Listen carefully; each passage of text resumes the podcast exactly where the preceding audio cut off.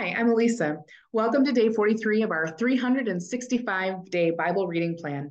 Today's reading is titled God's Unusual Food Supply. We'll be reading Exodus chapter 16, verses 1 through 36 in the New Living Translation.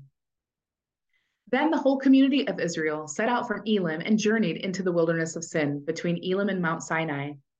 They arrived there on the 15th day of the second month, one month after leaving the land of Egypt. There, too, the whole community of Israel complained about Moses and Aaron. If only the Lord had killed us back in Egypt, they moaned. There we sat around pots filled with meat and ate all the bread we wanted. But now you have brought us into this wilderness to starve us all to death. Then the Lord said to Moses, Look, I'm going to rain down food from heaven for you. Each day the people can go out and pick up as much food as they need for that day. I will test them in this to see whether or not they will follow my instructions. On the sixth day, they will gather food, and when they prepare it, there'll be twice as much as usual. So Moses and Aaron said to all the people of Israel, By evening you will realize it was the Lord who brought you out of the land of Egypt. In the morning you will see the glory of the Lord, because he has heard your complaints, which are against him and not against us. What have we done that you should complain about us? Then Moses added, The Lord will give you meat to eat in the evening, and bread to satisfy you in the morning, for he has heard all your complaints against him. What have we done? Yes, your complaints are against the Lord, not against us. Then Moses said to Aaron, Announce this to the entire community of Israel.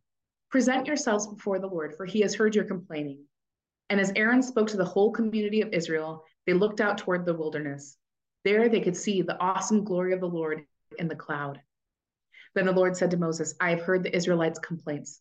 Now tell them, in the evening you will have meat to eat, and in the morning you will have all the bread you want. Then you will know that I am the Lord your God. That evening, vast numbers of quail flew in and covered the camp. And the next morning, the area around the camp was wet with dew. When the dew evaporated, a flaky substance as fine as frost blanketed the ground.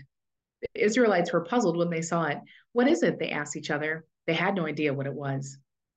And Moses told them, It is the food the Lord has given you to eat. These are the Lord's instructions. Each household should gather as much as it needs Pick up two quarts for each person in your tent. So the people of Israel did as they were told. Some gathered a lot, some only a little. But when they measured it out, everyone had just enough. Those who gathered a lot had nothing left over, and those who gathered only a little had enough. Each family had just what it needed. Then Moses told them, Do not keep any of it until morning. But some of them didn't listen, and they kept some of it until morning. But by then it was full of maggots and had a terrible smell. Moses was very angry with them. After this, the people gathered the food morning by morning, each family according to its need. And as the sun became hot, the flakes they had not picked up melted and disappeared. On the sixth day, they gathered twice as much as usual, four quarts for each person instead of two. Then all the leaders of the community came and asked Moses for an explanation. He told them, This is what the Lord commanded. Tomorrow will be a day of complete rest, a holy Sabbath day set apart for the Lord. So bake or boil as much as you want today, and set aside what is left for tomorrow. So they put aside some until morning, just as Moses had commanded. And in the morning, the leftover food was wholesome and good without maggots or odor. Moses said, Eat this food today, for today is a Sabbath day dedicated to the Lord. There will be no food on the ground today. You may gather the food for six days, but the seventh day is the Sabbath. There will be no food on the ground that day. Some of the people went out anyway on the seventh day, but they found no food. The Lord asked Moses, How long will these people refuse to obey my commands and instructions? They must realize that the Sabbath is the Lord's gift to you. That is why he gives you a two day supply on the sixth day, so there will be enough for two days.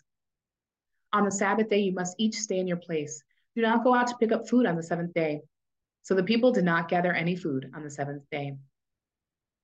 The Israelites called the food manna.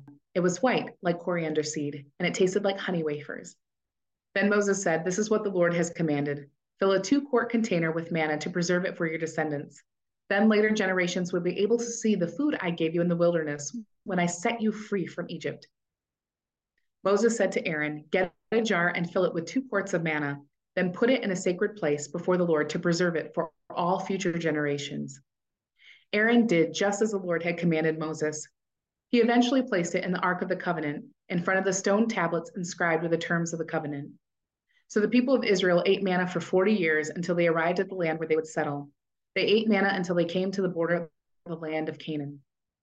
The container used to measure the manna was an omer, which was one tenth of an ephah. It held about two quarts. Thanks for joining us for today's reading. And remember, everyone has an invitation to sit at Jesus' table. We hope you'll find your story and purpose in God's story.